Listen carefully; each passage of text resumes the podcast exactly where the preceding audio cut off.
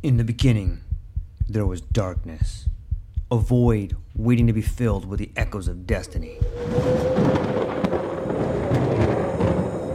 From the depths of time, legends emerged. Heroes forged in the fires of adversity, their stories etched in the fabric of eternity.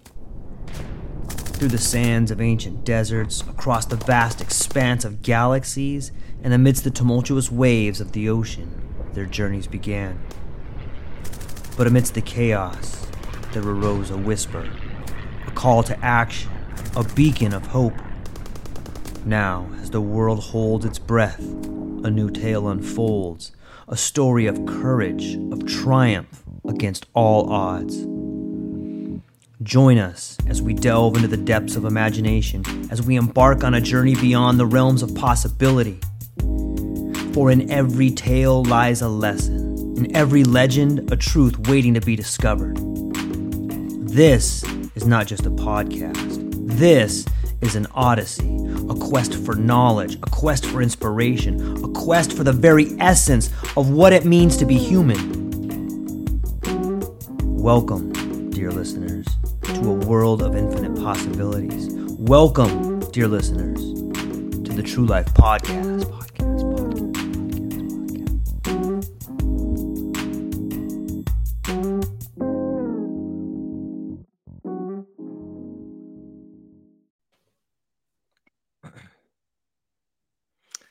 Ladies and gentlemen, welcome back to the True Life Podcast. I hope everybody's having a beautiful Tuesday morning or afternoon or evening or whenever you're watching this. Thank you for being here today. I got a great guest and a great show for you today. The one and only Navi Grewal. He is big into psilocybin therapy. He's a passionate and dedicated professional, not only with psilocybin therapy, but integration, addiction, recovery, mental health. And he's got a really unique way of helping people transform their lives through a holistic approach to mental and emotional wellness using both traditional and alternative models. Navi, thanks for mm-hmm. being here today.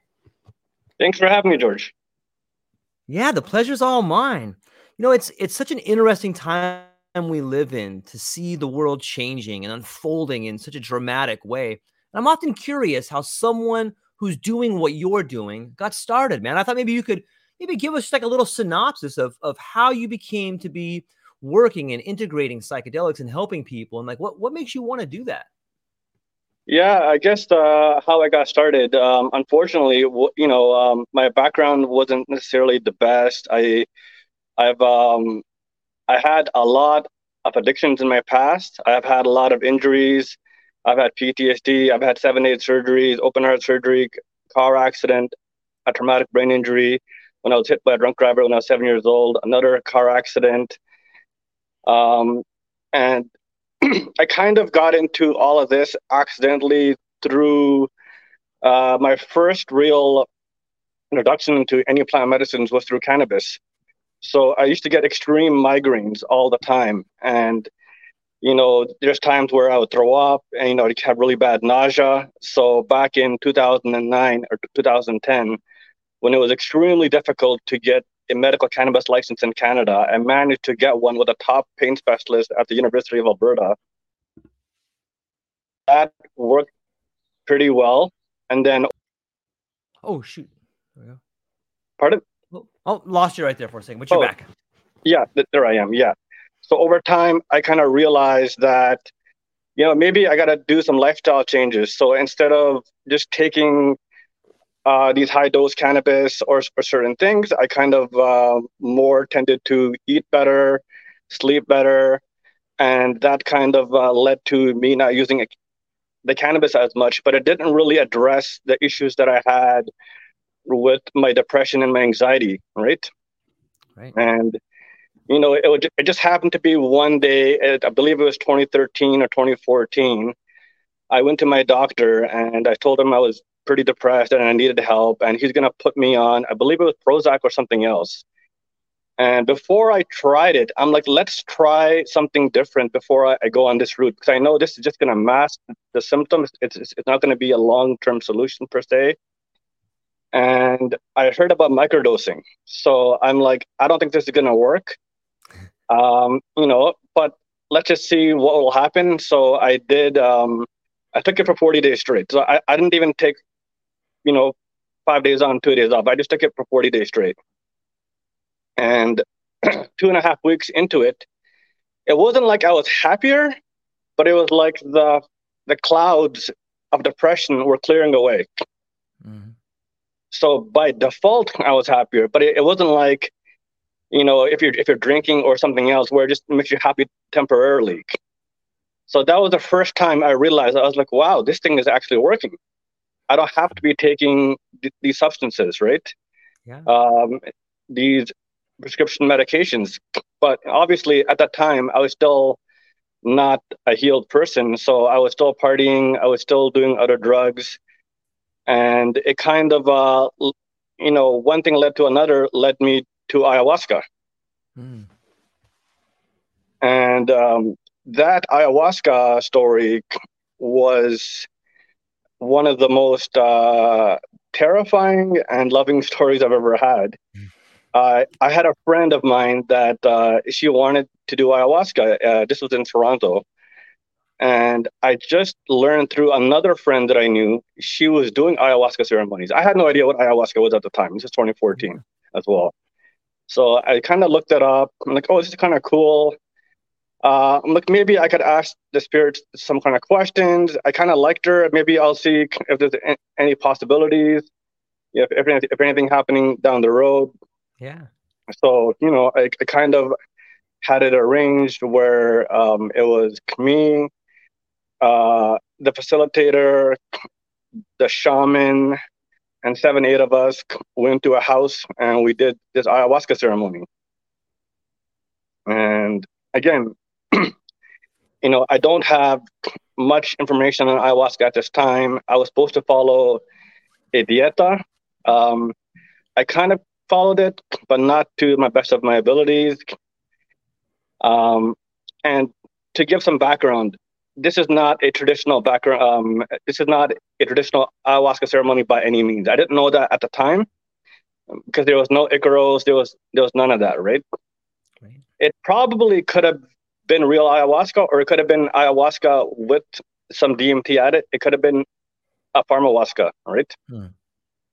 So, you know, we were all given the cup, we were all given our intentions. We were told not to talk to anybody during the ceremony. Um, if, if you have any help, if you need anything, talk to uh, the facilitator. Um, I'll call her uh, Mandy uh, and or talk to, to the shaman.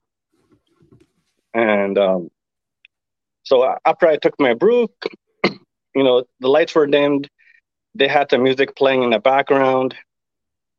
And then I started hearing, I couldn't even explain it. I started hearing this weird noise and I started getting severe anxiety. I'm, I'm like looking around in the room to see if anybody else is hearing what I'm hearing.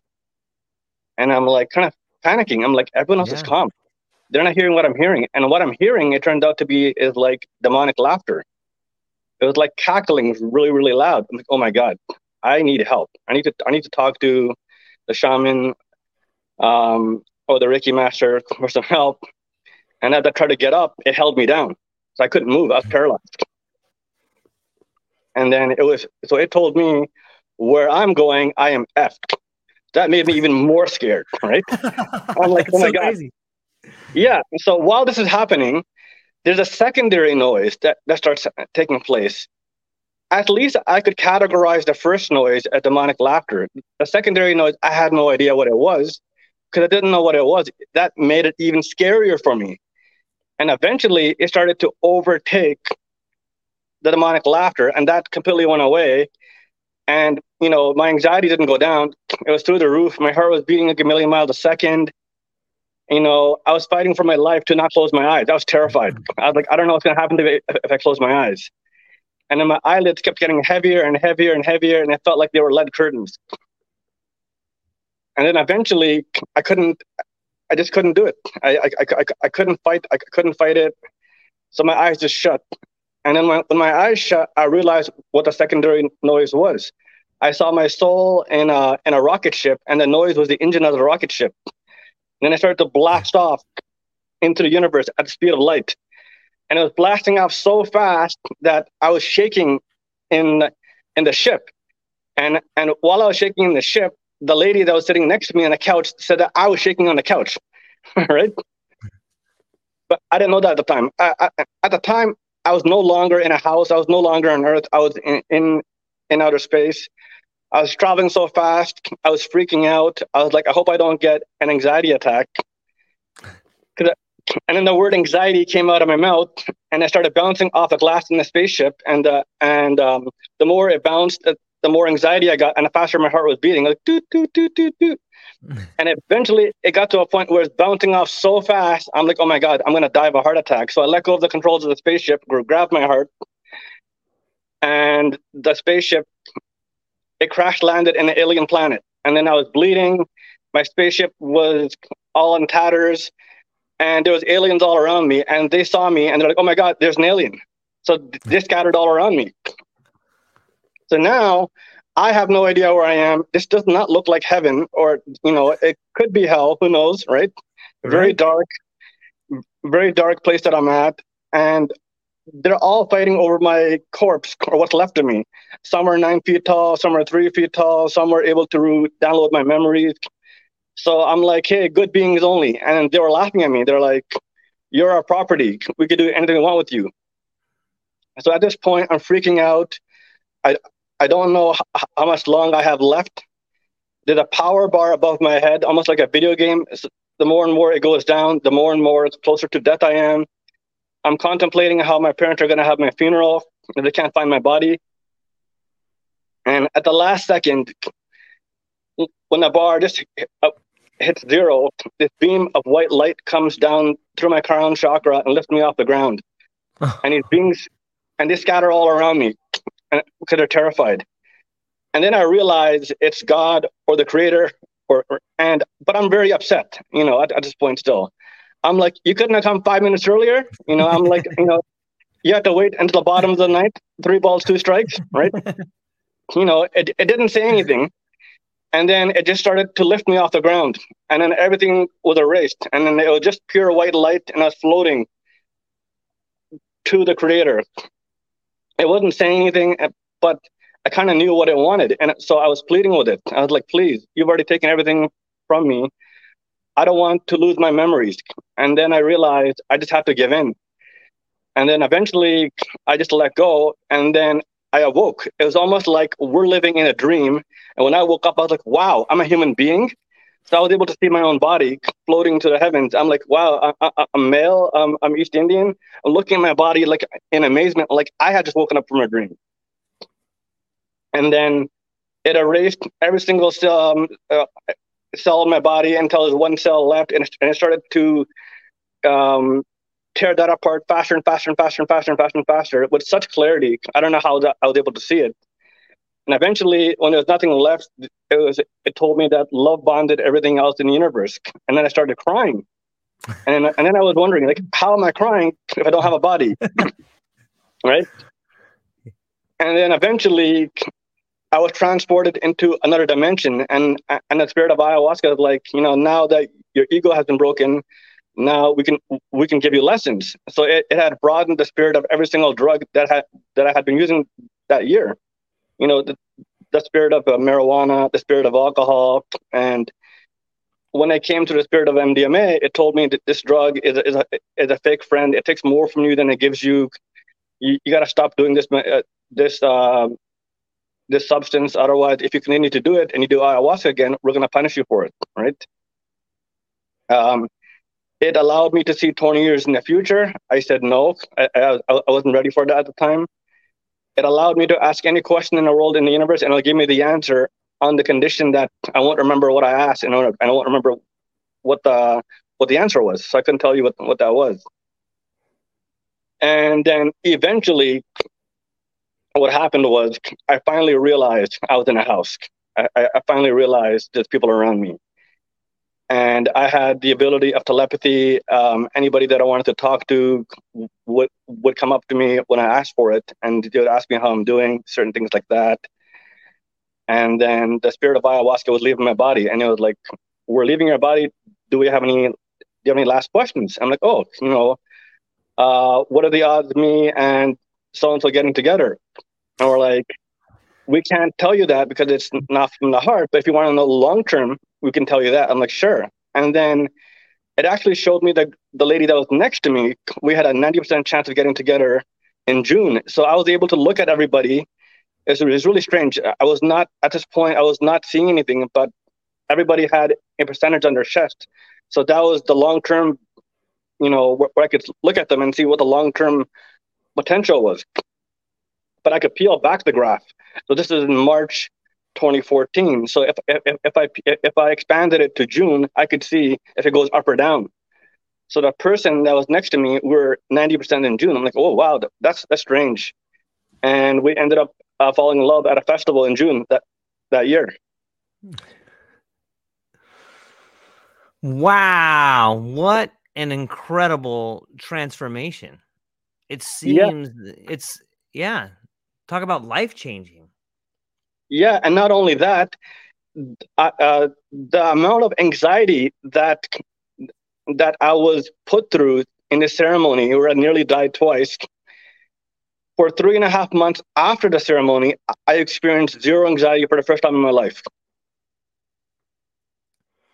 It was insane. It was just like it was peace. It was so, so peaceful. Hmm. So, uh, what happens like after that event? Like, so you go and you have this incredible experience. Like, do you tell people after that? Like, do you go home be like, "Oh my god, this crazy, this most in- incredible thing happened to me," you know? And is your life different from that day, or was it more of like a transition from day to day, or what happens to you after that event? Well, you know, this is this is kind of um, a part of integration where, you know, fortunately and unfortunately, this happens to a lot of people where they may go through something transformational, but they don't implement the lessons, mm-hmm. and over time they go they get worse. So for me, I wasn't, you know, I had this amazing experience, but did I quit doing all the substances? No, right? So you know, I kind of got into a worser spot, and you know that that it just kind of um, I had to learn my lessons the hard way. You know, and unfortunately in, in life, you know, when you're ready to quit something, when you're ready to, to do something, it can't, it can't be other people telling you. You have to want it that bad, right? And it, there did come a point where, uh, and I'm fortunate enough that I definitely wanted it. And that was 2018 where a friend of mine you know was telling me my behavior is erratic you know uh, you know from all the partying from all the drugs and everything else. And i needed some healing. And she's like i know this indigenous shaman. You should definitely see her. She, she can definitely help you out and i'm like okay you know what it's kind of the same thing i don't really believe in this stuff per se i'll try it because i tried a lot of other stuff right? So, you know, what's the worst that can happen? And at the same time, I was ready for it. And then that was when I had completely quit everything. So, like, it, it really helped me out. Um, and now she's my teacher. And that was when she told me my medicine is psilocybin. And I'm like, ah, psilocybin, mushrooms. I hate these guys because every time I do them, they never shut up. They always talk to me. And that was when uh, she was like, you have to do it in a ceremonial setting. And that's when things changed for me.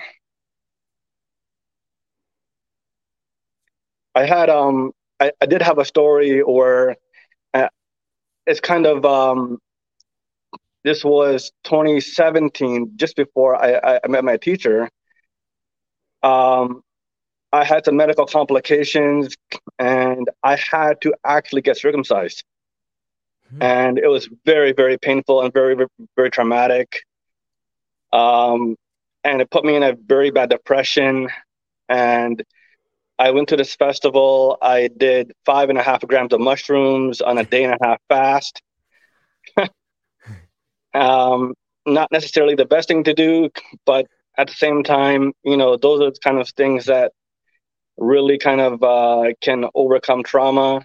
And I literally, you know, I realized I had made a mistake at the time. I, you know, at, at the time, I thought it was a mistake, but it wasn't really a mistake. Mm. So I'm like, I need to get to the psychedelic harm part of the festival where they can help me. And then I realized where I was and where that was it was completely opposite direction, and I would never make it. Mm. so I just found a meadow and I just collapsed and I just like died. My ego died. Mm. and then I was born and I saw myself um, as, um, in a womb um, of a fractal chamber, and this goddess came with a bow and arrow, and the tip of the of the arrow was its mini heart, and she turned to the to, to the side, and it turned to a million of her, and she fired this bow into my into my body, and then it just healed me, and then I woke up, and then I was born into the mushroom realm where I was a baby now, and these mushroom goddesses were feeding me. They're breastfeeding me, and I'm like, oh my god, what, what's happening to me? Where am I? And they're like, do you know? Uh, do you know where you are? Do you know who? Do, do you know who we are? We're your family. And I was like, you know, I wanted to say f no, but I was a baby, so I was like, uh, uh right. And then they and then they and then they kept feeding me, and then I realized at the end that was me nurturing myself too. And and then I grew up, and then they were giving me healing all over my body and everything. So at the end of that ceremony, everything was healed, right? So when I started doing mushrooms in a ceremonial setting in 2018, they would always tell me, like, you're our family, you know, like, you know, so I was a part of the mushroom family. I wasn't even like someone doing mushrooms. I was like, I would say like their son or, or, or you know, it, it just kind of um, there would be a female mushroom spirit, a masculine mushroom spirit, and and they would all give me advice and love. What kind of advice did they give you? Oh yeah, so this comes into um, so uh, how would I say this? So, and you probably heard of this before in plant medicine ceremonies, especially ayahuasca, there's a lot of dark arts that that's involved, a lot of psychic attacks. And this happened in plant medicine, and it, and it also happened outside of plant medicine. And what they told me was when I when I first started doing the ceremony in a ceremonial setting was, is that the the Reiki master actually had put a curse on you, and she's harnessing your energy. And they showed me this during my ceremony and i'm like oh my god this, this is insane. And i'm and i'm like this is hard to believe. And they were like yeah when you saw her a month ago she gave you a hug at the store but they go the next time you see her she's to give you daggers for eyes because she's to know that you undid the curse that, that she put on you so they warned me not to go out in public anywhere because she will see me so obviously I uh, I took their advice, but I still went out. I didn't go out to any event or anything. I went out for a walk, and I ran into a street festival where she saw me and she gave me daggers for eyes, and that's when I knew that they were right. Like, why would this person a month ago be friendly and now they're like giving me the meanest look? So that's kind of where I learned the concept of uh, this thing called dark arts, where you know, people could blow darts at you, or they can take your hair, or they can do certain things. So my teacher had to undo what was happening, and between the hours of 2 a.m. and 4 a.m., which is called the witching hour, she would send like like I would see things in my room that, that pop up, right? So she was doing something, and I was like, "This is really freaky," you know. I, like I'm totally sober, right? So so eventually uh, my teacher was was helping me remove all the stuff permanently and the mushrooms i did more mushroom ceremonies and they were telling me you know she's to try to send someone you know in real life or in your in your dreams to to seduce you right to to get you back and and so th- they told me under no circumstances do anything with anybody for the next three months. So I actually had a dream where this goddess wanted me to be with her, and I was like, no, because I remembered what the what the mushrooms have told me.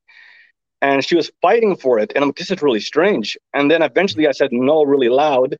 Yeah. And she turned back and turned into Satan. And then she turned into that lady.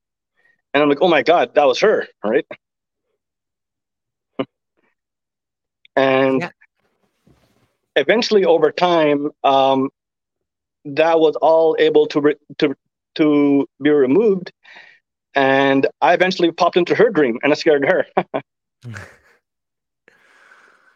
Yeah, it's fascinating to me. Sometimes it it seems that there's a lot more going on in the world that we we live in.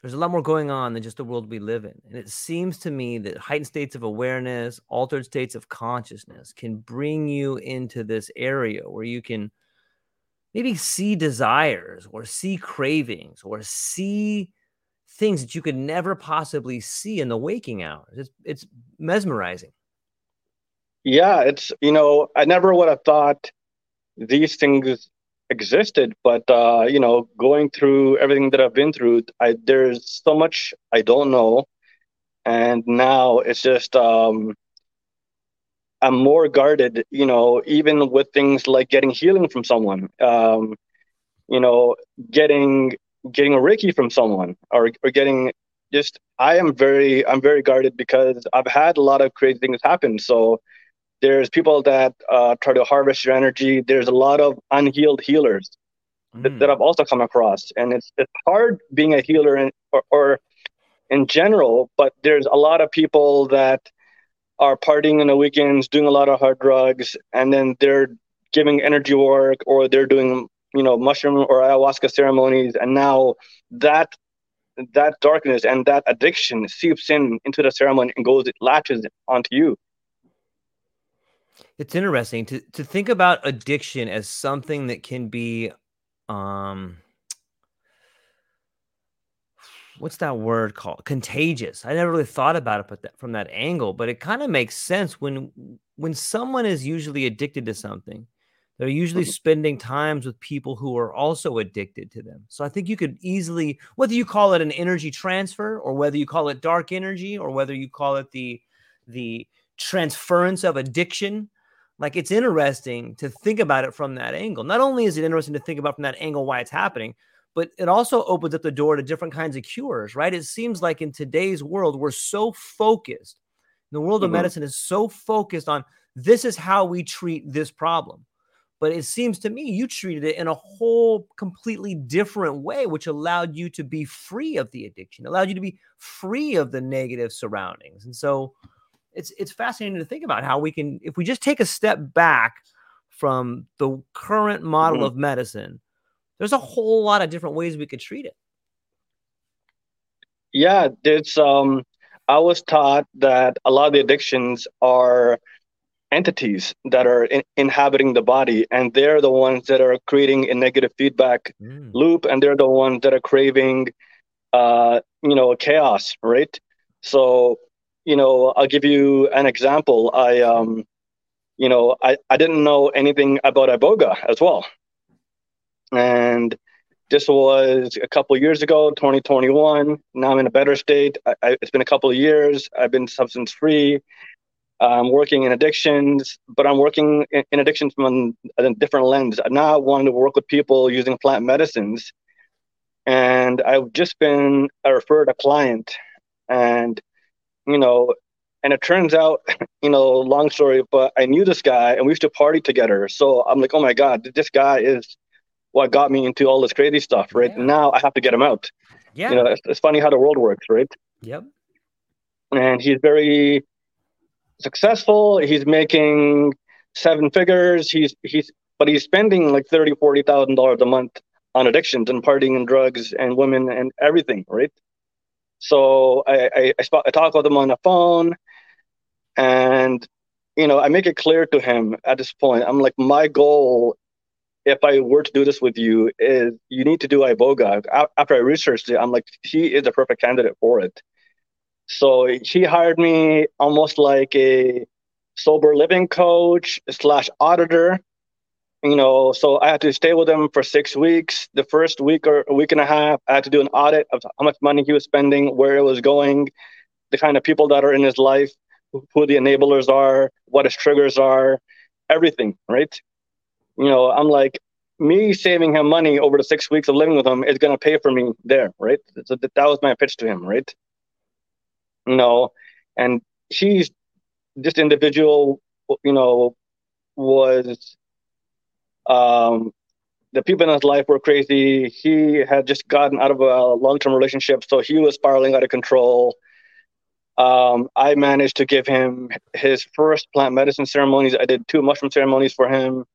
Uh, he was terrified of it, and then afterwards, it really opened him up to the to the potentiality of doing iboga. But he still wasn't saying yes, but he wasn't saying no either. And during that time span, you know, I eventually I got him to say yes to Iboga, and he's like, "I'll do, I'll do it under one condition." And I'm like, "What's that?" And he's like, "You got to do it with me." I'm like, "Okay, you know, I'm terrified of Iboga too, you know." And I'm, at this point, I'm like, I don't really need it because I don't have any addictions, but also the psychonaut in me is like, this could be exciting because I've never done something like this before so I said yes to him. We agreed to, to, do the ceremony. Um, and then b- before I moved out, I I hired a house manager for him to, to, to take care of everything so that everything is good. And then the week leading up to the ceremony, unbeknownst to me, because he was in pretty good shape when I left, he freaked out that he that I guess inside of him he knew something was was on on the horizon and three four days before the ceremony, he goes on a bender. And the day before the ceremony, he video calls me and tells me he got shingles outbreak, so he can't go do iboga, right? And then now I'm even more terrified. I'm like, I have to go alone into this ceremony. Like this, this is this is nuts. So you know, my heart is like beating out of my chest. Um, I've heard a couple of things going into the ceremony.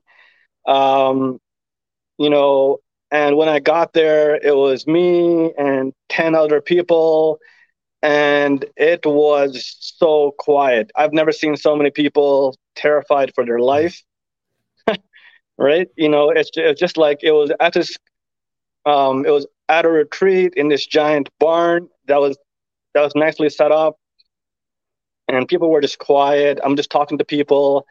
Uh, the ceremony we got there at 5 p.m. and the, the ceremony took place at 9 p.m. And so um, the person that was doing the ceremony, uh, he, you know, as it, just before it began, he would have everyone go outside. He would smudge them in this giant torch thing, and then he would look them in the eyes to look at the entities that are that are in their eyes. And then he had all of us get inside. We were all um, all of us were seated in a in a circular kind of position. So one by one, he went and got a spoonful of iboga. I didn't know this at the time, but iboga is so it tastes so bad. It makes ayahuasca taste good. Ah. yeah, I never. It was like to this, just the taste of it is, is giving me PTSD. I could, I could, I could throw up just by thinking about it. Mm-hmm. And what makes it worse, it it, it he had it, it, it, it's like sawdust. So he gives you mm. this giant spoon, he puts it in your mouth. This is the way that he did it, anyways.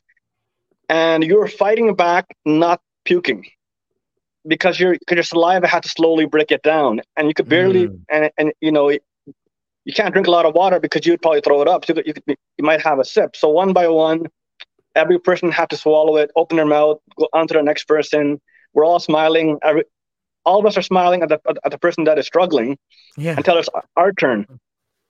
And then you know I'm struggling, and we do it again, and then and then there's a second round, and after the second round, you know there's a third round. But before that, he makes you stand up to see you know where you're at. And at this right. point, it hit me the hardest. I was it was hitting me so hard that I couldn't even stand. So he took me to the bed, and and laid me down. And as I was laying down, it was hitting me so hard that it was like two screens happening at two TV screens playing in my mind at the same time, the left hemisphere and the right hemisphere. I'm like, oh my god, I need to put on my on my eye mask And then I realized my eye mask was already on, right? and what I didn't realize at the time, what I should have realized was, is that a lot of the people that do iboga are doing it for really, really, really deep healing, a lot of addictions, a lot, yeah. a lot of addictions. And so it was almost like a mass exorcism there. So I saw all the entities leaving people's bodies, right? They were being evicted from people's yeah. bodies. And because I was the only person there that was not, that, that didn't have any issues, all of these entities tried to enter my body. It was, it was crazy. So I was basically fighting off these these energies from entering my body, and you know, I had this little practice that I did um, that I've been doing that I've been doing for the last five years. I mean, now I don't I don't swear anymore, but if I ever say anything, I just say the word clear, and so it just kind of clears it from from my mind. And when I was freaking out during the Iboga ceremony, I was like, "Oh my God, you know what the f is going on?" And I said, "Clear," the word clear, Iboga told me it turned, it, I, have used it so often, it's become a muscle that I've turned it into a mental smudge. So it showed my mind, it showed it like a smudge for my mind where it clears out all the negative energy. Hmm. So any single time these energies were trying to come into my mind or into my space, I would say clear and I would just completely erase them. So the power of thought and the power of repetition you know, it definitely is is important. Yeah, Iboga is like 48 hours too, right? It seems like all this was was this all happening in the first few hours of this particular Yeah. Yeah, yeah, it was uh my ceremony was I think I, I believe I was out for 36 hours. Wow. And then it showed me the client that was supposed to be with me and it told me that he has less than 3 months to live and one of his entities got latched onto me and I puked it out. And then it showed me it's like when when a host is dying, the parasites or the entities in the host, they jump ship and latch onto anyone else they can because they know, right? So I was freaked out. So after the ceremony, I told uh, the client's friend is, and he got so freaked out of, of of what he heard that he paid for a one-on-one session. And and this was someone that the client's friend thought would never quit these drugs. He, he said he's so far gone. And when he ended up doing iboga like three four weeks after i did it for the first time in his life he he was free from sex addiction free from alcohol addiction free from cocaine addiction free from everything from everything he had out of body experience where he saw himself. He was disgusted with his behavior. He, yeah, and he in in a, within that six months he changed his life. He got engaged. He didn't even like he didn't even like the taste of alcohol Wouldn't even tried alcohol. Hmm. So it's like it was so profound to see someone that that people think is a write off can actually change their life.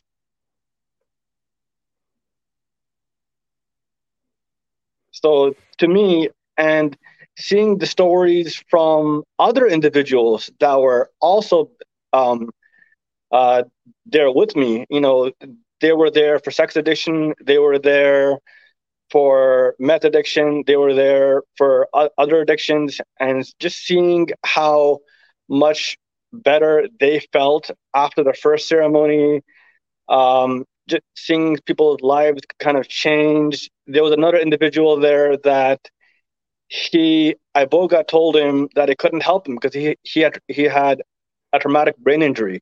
So I told him it couldn't help him with that. So I told him he, he should try mushrooms. Mm. Um, the facilitator uh, didn't necessarily like that. Mm. because he was compl- he was one of those these people that is completely pro one medicine and was mm-hmm. against all other medicines. I am I am open to all medicines because because all plant medicines are healing, right? Yeah, it's man. it's fascinating to think about. I I've read quite a bit of literature on iboga where people that you know whether it's heroin or smoking or sex or you know all these different types of addictions that people have or maybe demons that they have or entities that they have or energies that they have. It's fat it, isn't it mind-blowing to think and maybe it doesn't work for everybody but if we just look at the the model of medicine where people in today's world if you have an addiction you're usually given another drug that's equally as addictive you know mm-hmm. or sometimes people try to take like that cold turkey route where like okay you, you just have to stop today and never do it again and if you do do it again then you're a loser and you're weak mm-hmm. and it just it just makes you feel even worse mm-hmm. so what what do you think do you see on the horizon a time when these particular medicines will be more accepted and more accessible to people that need it i think it's happening more and more there is this uh, a psychedelic kind of revolution uh, plant medicines are popping up everywhere in canada in america and abroad Mm-hmm. Uh, thankfully, people have more uh, more uh, uh, access to these medicines.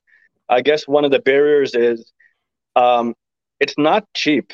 You know, it's definitely cheaper than rehab. I'll I'll say that. Mm. Like doing iboga or ibogaine, you know, will save you a lot of time and money if you were to go to a traditional a rehab center where you're there for a month or two months right. and you're around the same people that have the same issue that you but you know i feel like these i feel like plant medicines they they go somewhere and they can do things that traditional therapy can't do they can access the darkest corners and recesses of your body and psyche and unravel all unravel and unpack all the trauma and and help heal it yeah so here, here's another part that I see kind of happening in this world too, Navi, and I think that you can speak well to this. You're clearly comfortable with the underground. Like you realize that there's things happening. You're comfortable maybe going to a, a, a an iboga ceremony where it's not in a clinical setting. But that yeah. probably stems from your background. Like you've probably taken some chances in your life. You yeah. and, and some of them worked out good, some of them didn't work out good, but you yeah. figured out how to navigate this unfamiliarity. But there's yeah. a lot of people out there that when they hear these stories, they're like, holy cow, man, I could never do that. And it's just, it's interesting to me because I think a lot of healing, and I mean a lot of it, gets done on the underground. Like there's a lot of incredible people that don't have a degree, but really understand how to help people.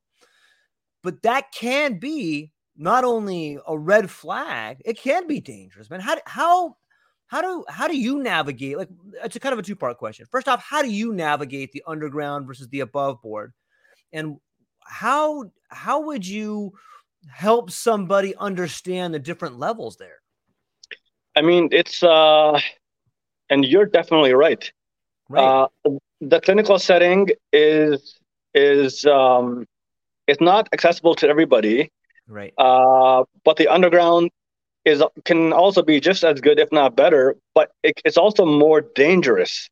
It's more dangerous in the sure. sense that you, you you know, like in a clinical setting, they will go through all your intake properly. They'll make sure you're the right fit mentally, physically, everything. Uh, whereas if you go to a lot of places, uh, underground places, uh, retreat centers, certain things, they may not have all your medical profile, certain things.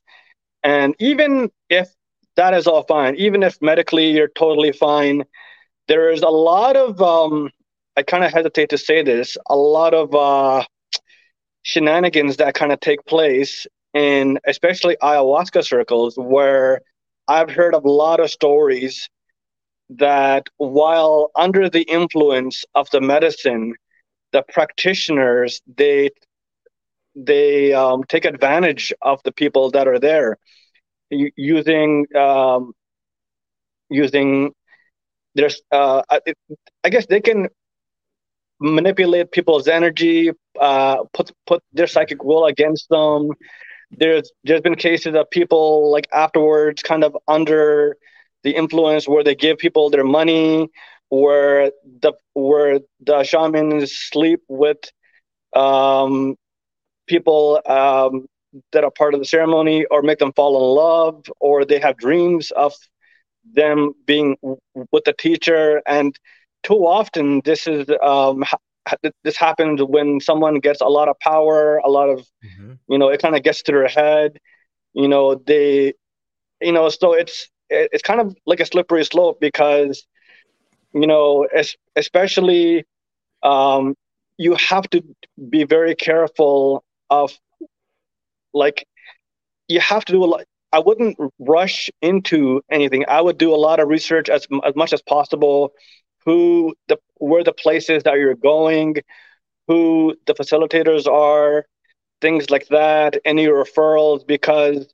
you know as as, as many good people as there are in the field there's a lot of stories there's too many stories actually from from what i've heard and it's it's like one of the one of those themes where maybe people start off as good, but they get a lot of power, a lot of things get to their head.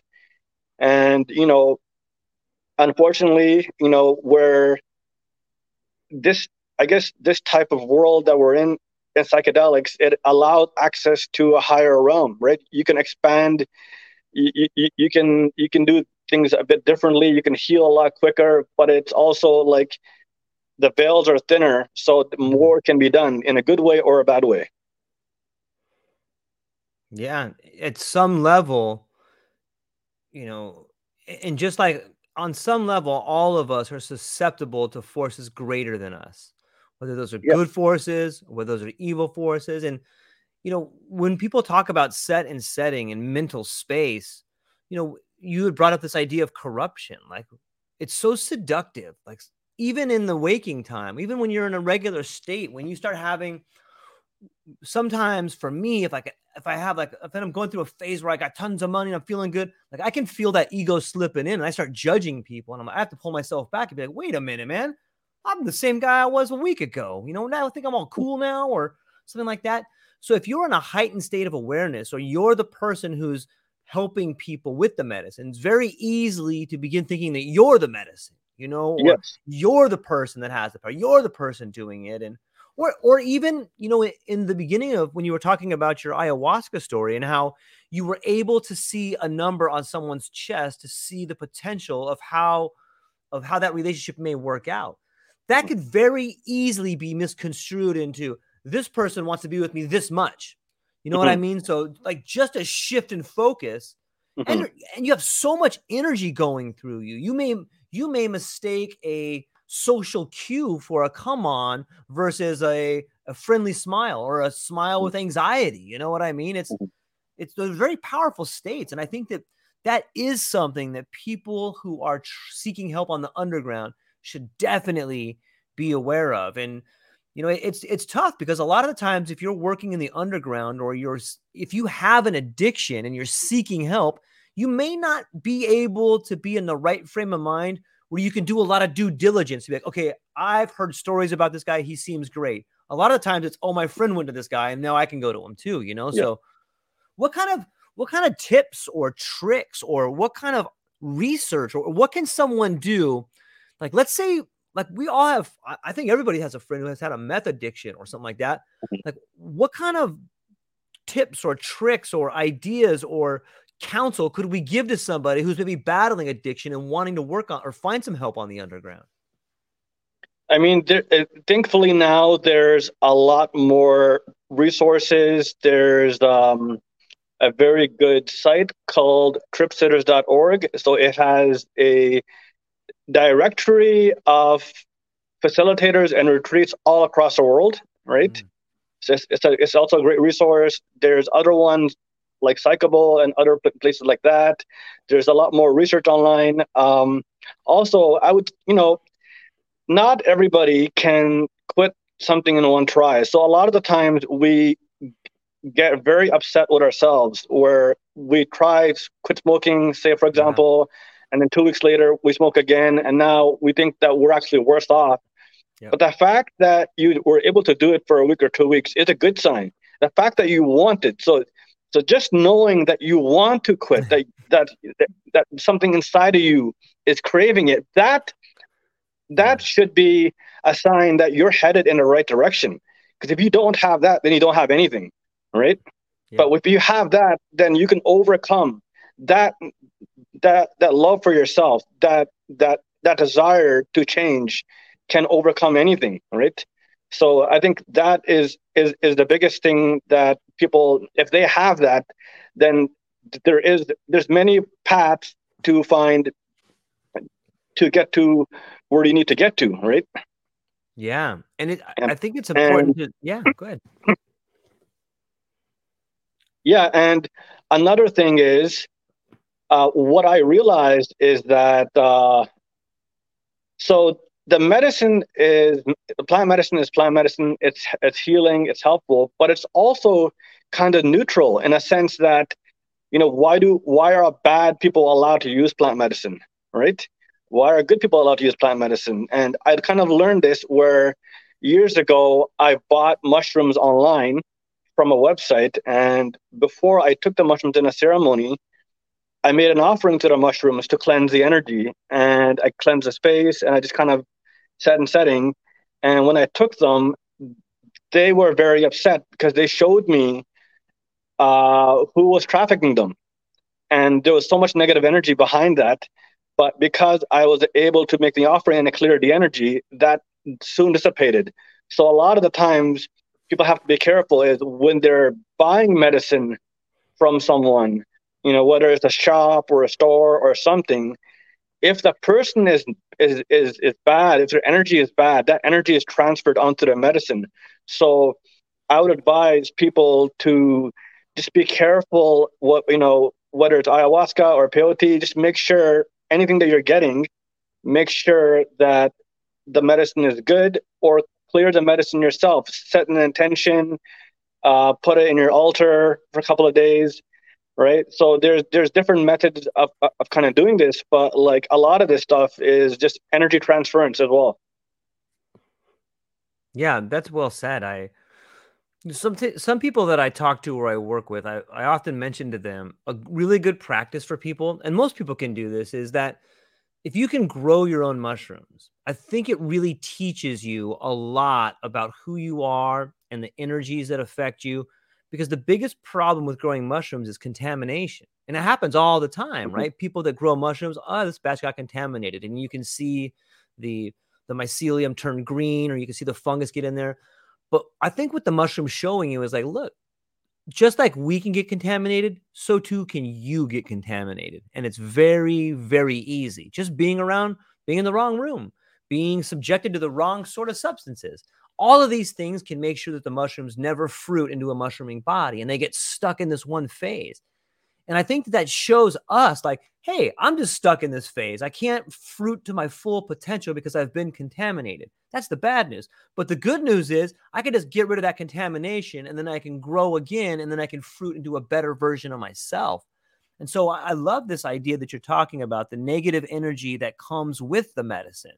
You know, we, we don't realize that whether it's the medicine that we bought from some guy that trafficked it from Lord knows where, and and Lord knows what happened to it along the way. Like so too happens on our journey, or even our parents' journey. A lot of the addictions, a lot of the things that happen to us or manifesting in our life, sometimes they are a product of what growing, happened in our parents' lives. Yeah, and growing mushrooms it does teach you a lot. I actually yeah. uh, had the opportunity to help someone grow mushrooms and uh, it's a funny story. Uh, one yeah. time I did about a gram or a gram and a half of mushrooms before I got into the nursery. Mm-hmm. You know, so it was very peaceful. It was at nighttime. My job to help them out uh, was just to pick the mushrooms, to cut them and put them in the dehydrator machine. So mm-hmm. I would come there at night, but this time I'm under the influence of the mushrooms. And then I just I, I am like I wonder how I can get the best experience or or people can get the best experience with these mushrooms. So I asked the medicine, uh, how can I make sure that people that use this medicine get the best experience? And then what the mushrooms told me is when you come in this room, do not be on your phone, do not think about anything negative. In fact, think about someone that gives you unconditional love. And then they were like, think about your friend's dog.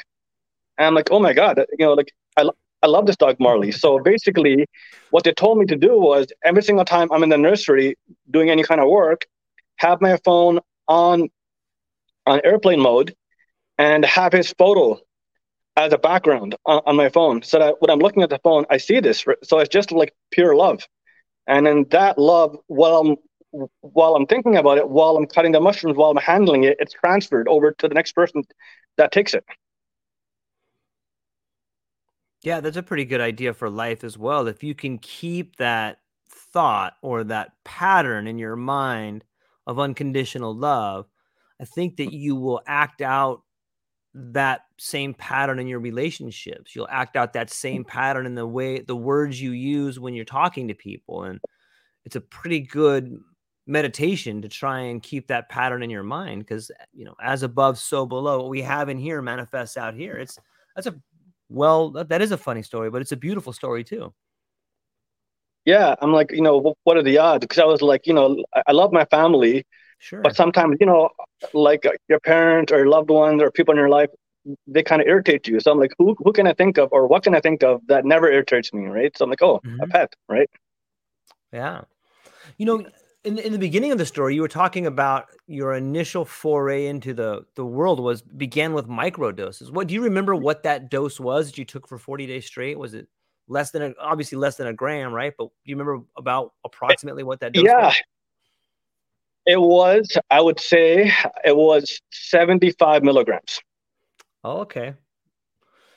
You know, yeah, it was it was yeah, less than yeah, sorry. Um, it was less than one tenth of a gram because at that time I was very hesitant, right? You know, I don't want to take, mm-hmm. I don't want to feel anything. So that was my whole thing is if I take something, I don't want to feel it, right? I don't want to get high. Yeah. And I found taking that dose really, really uh, was the perfect dose because when I when I first the first three four days, um, that was a little bit of a challenge because I had to see which dose was the best. But you know, afterwards, I kind of was set on, on this one particular dose. I did it first thing in the morning, and I kind of made it a routine, you know, and also like making anything a routine is also good for your mental health. It, it, it kind of like gets you in that in that mode, right? Right. Yeah, it's it's interesting. I've I've played around with um taking like 300 milligrams every day for like a month, and it's interesting because I I didn't really feel as if there was a a tolerance buildup. Like I could feel it every day, you know, and I, I, mm. that runs counter to a lot of the protocols where they're like take two, you know, you do do two days on and three days off, or you know, however you take how many days you take off. I've it's interesting because I thought that there would be an incredible tolerance. I thought maybe after three or four days I wouldn't feel it at all, but that never happened. Was that the case for you? You know, what I did was is that I would every every time I would switch it up and use different strains. So mm. maybe uh, use Golden Teachers for a month, then Penis Envy, then Tidal Wave, then mm. Ecuadorian, kind of like just kind of change it up. And then I also experimented with, and I found that it worked really well. Um, was I started to to microdose an hour before bed, and that was mm. 100 milligrams. And I okay. found it actually really knocked me out. I, like mm. my dreams started off slightly psychedelic, but I woke up completely full of energy, so much energy. It was it was, it was crazy. So now, when I microdose, it's it, it's the opposite. I take it at night. Right. Same way a lot of people take cannabis at night. Yeah, yeah, yeah. Except um, I don't have. If if I were to smoke cannabis, I would have. This, this is me personally. I would have almost like a weed hangover, where yeah. in the morning yeah. it's impossible for me to get up. So like now, even though I had my cannabis license for migraines back in the day, I relinquished my license because I hardly ever get them. I don't use cannabis hardly ever. Uh, for me, it was good when I needed it, but I don't. For me, it's it's also something that I also had an addiction to at a certain point, hmm. where I was smoking it every single day, and for that reason, I kind of find that uh, cannabis has kind of lost its spirit. You know, it's like it used to be sacred medicine, but it's now it's not being used in in that setting, and and mm. I played my part in that too. So, you know, not to say that I never use it, but I rarely ever use it because I don't want to take anything that can get me back on that path, right? Yeah. Yeah, different different medicines come into our lives in different seasons of our lives. You know what I mean? Maybe that's something that you needed to prepare yeah. you for the next phase that you were on and it, it, different medicines work different for different people and yeah, I've I've found it similar to maybe it's maybe it's I don't really have any any preconceived notions of what it is, and I, I'll sometimes I'll take some edibles when I'm mm. on a, a certain high dose psychedelic trip, but you know what what about layering you know ha- have you used the different like sometimes people will take X amount of, they'll do like five and a half grams, and then at hour four they'll smoke a joint or something like that. You know, but they they they put these layers on like that. Have you experienced that or tried any? What's your experience with that? So, I mean, I've done that in the past. Right. When I used to party, um, you know, I would uh, maybe I would, but it's you know, uh, I would have a couple of beers. I would uh, take an MDMA and then I'll take some mushrooms, right? right. Uh, or yeah, you know, this is like you know a, a long time ago, or right. or, or, you go to a festival and you take sure. two tabs of acid, and yeah. then you take um, some MDMA to combat the anxiety. you know, I've uh, I've had um, you know, it's like I've I've talked to the spirit of the the, the, the drug that I was on. I've I've had experiences um, I wouldn't do them again per se um, yeah. because I was told not to take right. anything on mushrooms. The mushrooms told me that they don't like um, any other drugs on them, right? Because it kind of takes away. But I can see how it's beneficial for certain people. Mm-hmm. Um, you know, I've gone to, I've definitely been somewhere where you know I'm I'm at a festival in a forest. I'm gonna go go, you know, take a piss somewhere, and then 20 minutes later, I come back and I've been talking to ghosts and, you know, as people that, that used to live there and then they just mm. vanish, right? Right. You know, and I'm like, certain substances, especially LSD for me, like they open everything up and there is like no protection. So I could see everything on them and it's just mm. too chaotic. Right. So, you know, I, I, mm. I, I don't regret taking them in the past, but I per se you know, don't want to take any synthetic substances in the future. Um, it's, you know, and that's not to say they're not good for certain people or certain things. Just for, you know, everyone has what's good for them and what's not. I just find out for me that the plant medicines have the built in protection, you know, the spirit of the medicine that, that's built in, where the synthetic ones are more dangerous everything's open and right. you know i've heard a lot of good experiences for people that have taken 5-meo dmt mm, yeah but i've also heard of a lot of people that have ptsd from 5-meo dmt mm. so it's, it's like one of those things i can see the healing potential of it but you know it's something that is so new that people are buying these vape pens off the internet right. and they don't know how to dose themselves and things are happening. And it just completely shatters their ego. They're fighting for their life.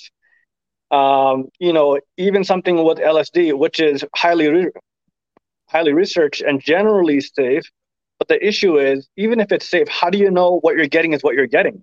Because it's on the black market. At least with cannabis or or mushrooms you can see you can hold it. You kind of know what that is right yeah, it's got thousands of years of history behind it of people using it, you know, and it's yeah, it's, it's had the test of time. Yeah, I'm I'm curious too. Uh, I feel that my relationship with different plant medicines have really helped me articulate not only the issues that I have in myself, but they've made me a better communicator. They've helped me use language to solve problems in my relationships and not just a little bit, like a lot. Like it has fundamentally shifted the way I can move through the world using my language. I'm wondering, is that similar for you? yeah, they've you know the the great part about uh, these substances is they give you solutions. Yeah. And the solutions may be simple, but a, a, a, lot of the times things that are simple are harder to implement. So, you know, one of them is like, how do I bring more love into my life? You know, they tell me to tell people that you love them, but they say, mm-hmm. tell, give it to get love, you must give love, but you, when you give love, don't expect love. So a lot of the times people do things and they expect something, right? And I'm like, oh, that makes sense. So like I have to give love without expecting it, you know, because when you expect something and you don't get it back, now you're now you're angry, right? So I'm like, you know what? Eh, but you have to be genuine. So now I tell people that I love them. I tell people that I care about them. I don't expect it. You know, I I, I mean what I say. Actions speak louder than words.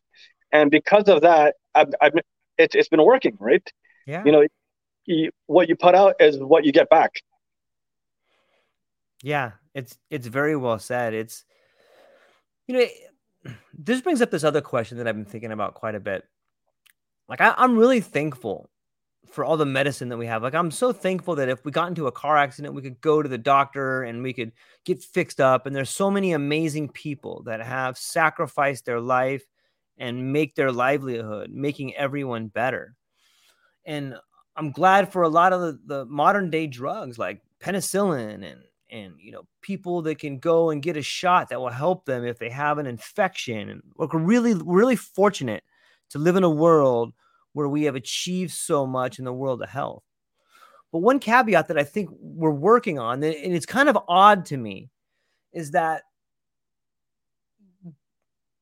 there's a lot there there seems to be like it, uh, sometimes i talk to some doctors that are prescribing things like medicinal mushrooms or cannabis but they've never done them you know and it, it, it's just it's interesting to me i'm not saying it's a negative thing but i'm saying like it's really strange it must be a really strange feeling for someone to prescribe a drug or a medication to someone and they really have no idea what it'll do for them because they've never experienced it.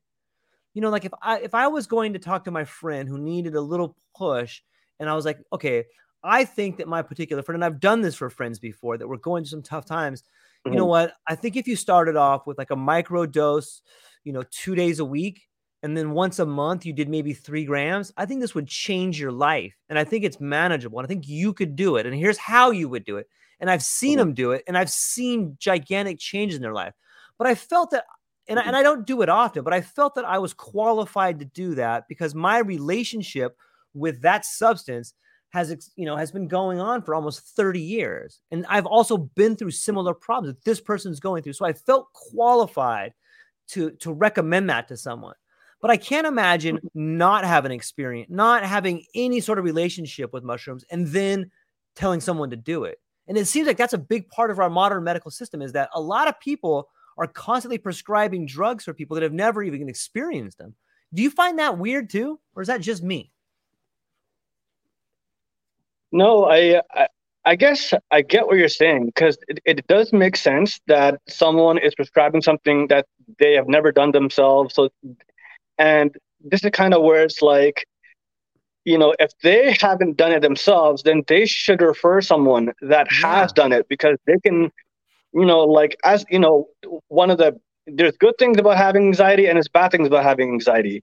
The you know, the bad thing is uh, if you have anxiety, but the good thing is I can tell people how to do the medicine that is also yeah. anxious, preparing for it. So like you know, I, I'm like every single time I do any kind of plant medicine, it is like, oh my God, I have to surrender. And that, that's the hardest part, right? Yeah. Yeah. You know, surrender. What dose can you give them where you have to give them enough where they can break through and not, you know, if they take too little, then they can be spending their entire time fighting what what's what's coming up. So all these things, the doctor is not going to know if they have never taken it, right?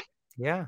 You know, so I I think it's a good thing that they're even giving it, but I think that maybe sh- they should um, send a referral to someone that can actually help guide them through the process that has been yeah. through it, right? So it's a yeah. two part system, right? Right. Yeah, maybe that you know I was I was looking through some of the it's, it's it's such a fascinating time to be alive because right now they're building the groundwork, they're building the framework for people to go to these centers, and you know there, there's coaches there, and you know maybe there should be somebody like if someone goes to a retreat center, maybe there should be someone at that retreat center who has gone through not only the ceremony but mm-hmm. gone through the very ailment that the person going there has. So if someone's going mm-hmm. there that was a rape victim, Maybe they should mm-hmm. have a person that was raped there with them. You know what I mean? Like, or someone that has anxiety. Yeah, hey, I've been there. I've done it. Not only have I done the medicine, but I had the exact same thing that you've had. And I want to talk to you before you do it. I'm going to talk to you after. And here's how I did it. You know, that I think that that sort, you know, it, it almost brings us back to the to the way to the ceremonial setting, right? When you spoke about being in a ceremony, like you have a facilitator, you have a group of people there, you have people that have seen mm-hmm. these ailments before. Maybe that's the one thing we're missing in the today's modern medicine is the actual ceremonial setting. Yeah, it's the ceremony, it's the intention behind it. Um, it's you know, in our society, uh, what I've noticed is people are also turning away uh, from certain things. People need to be more connected to the Creator. They need to be more connected yeah. to God. They need to be more connected to themselves, and right. And so when you do it in a ceremonial setting, you're inviting, you know, that to happen, right? You're inviting the healing. You're you're inviting all these processes. You're creating a sacred space, a safe container, things things like that. And you know, it's hard enough to do the medicine on its own but it, it's better in a, in a way when you're doing it with other people. Like I often do, uh, when I do medicine, I do I, I do it alone. You know, I have I have no music, I have no distractions, I have no lights. I just completely, you know, I, I because the whole life is a distraction. People are always playing music. People are always having these things on. I am like, this is my time to. I don't want to have any music. I don't want to have anything. Um, but you had brought him layering. So once in a while, if I'm doing a ceremony and it's very intense, it's generally it's just a come up for me that is very intense. Uh, yeah. That's a part that I don't don't necessarily like. So what I can do for that, um, I don't know if you've heard of uh, this medicine called Sananga. Mm. I'm not real familiar with it. No. It's uh, yeah, it's these um, it, it comes from the Amazon. It's these it's these drops they put in your eyes, and uh, it like it burns like hell. It feels like there's like a forest fire in your eyes, and then your eyes are much more clear and you can see better. And apparently, the, the drops are antibacterial, antimicrobial, and so I've used those drops in conjunction with my psilocybin ceremony.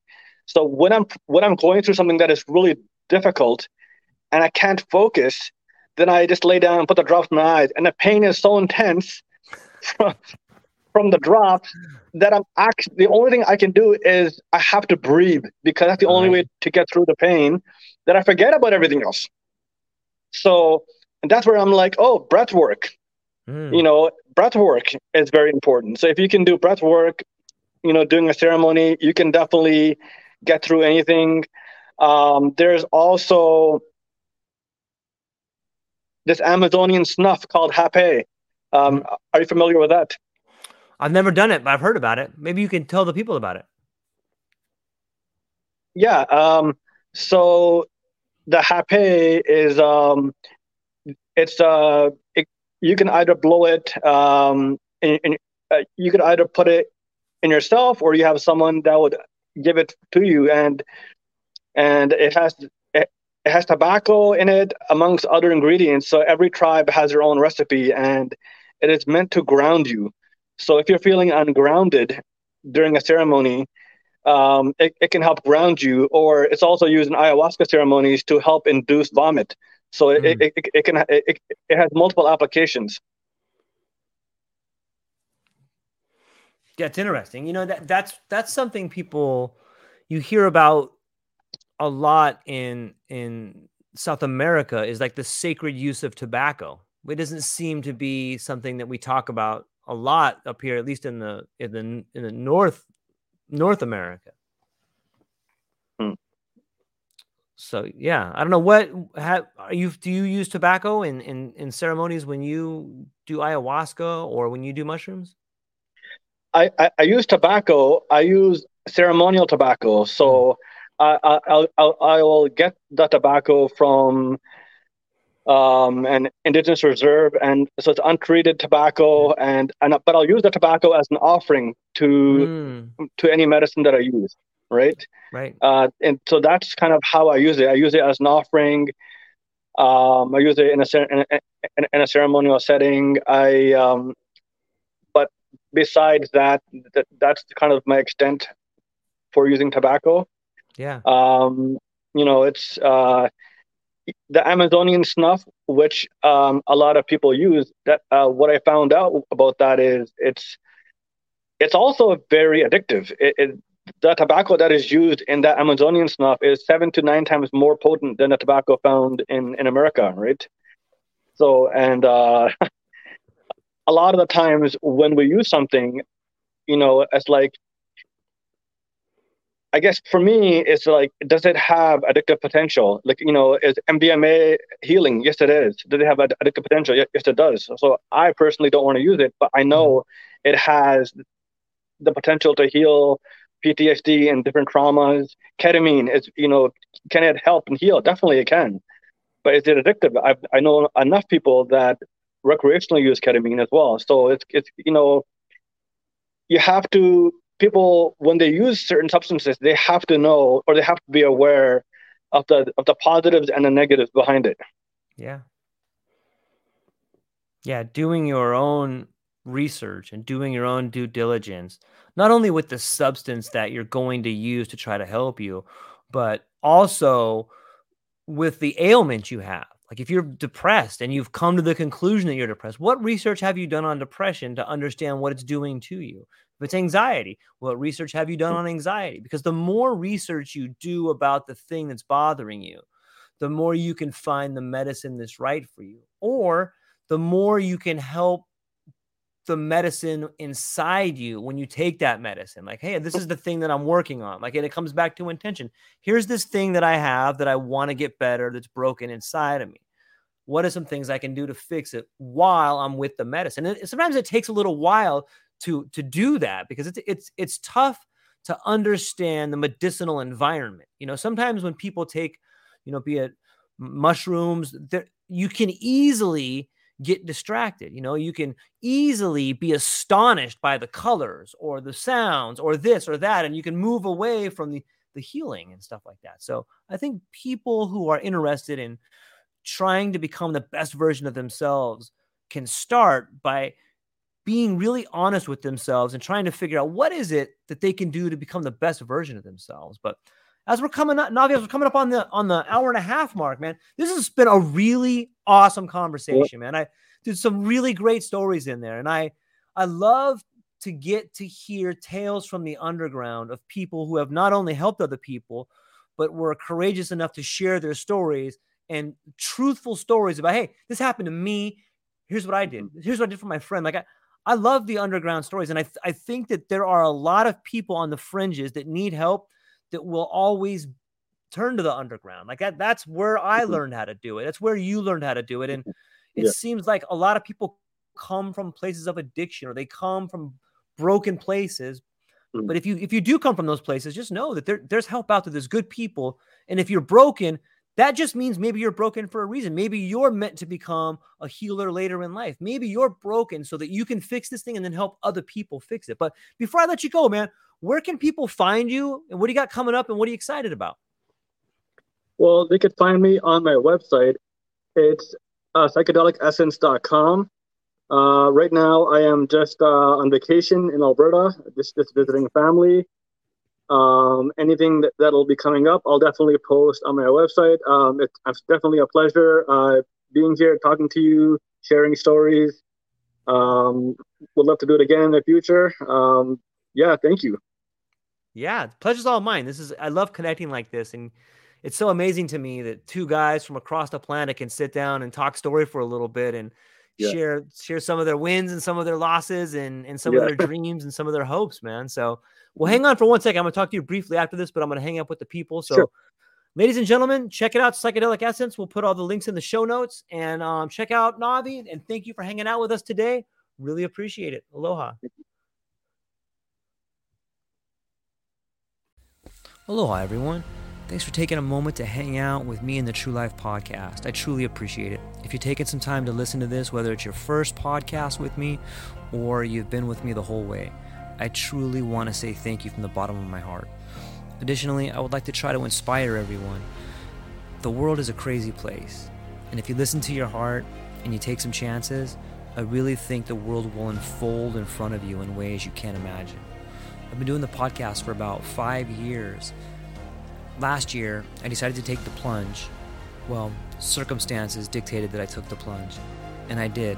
I've begun working on the podcast full time for almost a year now, and it's been so rewarding to me that I just want to try and inspire other people. If you have a dream, if you have a vision, follow the voice in your heart, listen to the song on the wind, and embrace the challenge think you're strong enough, you're smart enough, and you're good enough to make your dreams come true, but you have to believe in them.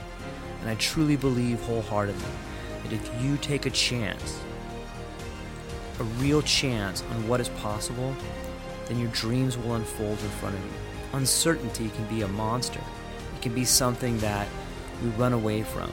But much like fear, if you stand in front of it, it's not that big of a problem. I know everyone listening to this has a dream and a vision, and I hope you all conquer it. And I want you to know it's possible. Take baby steps and move towards it, and you will get closer to it. Your relationships will be better, your life will be better, and you know what? You deserve it. You're an amazing person. If you get a moment, go down to the show notes. If you can, support the show. Thank you so much for being here. Now let's get to it.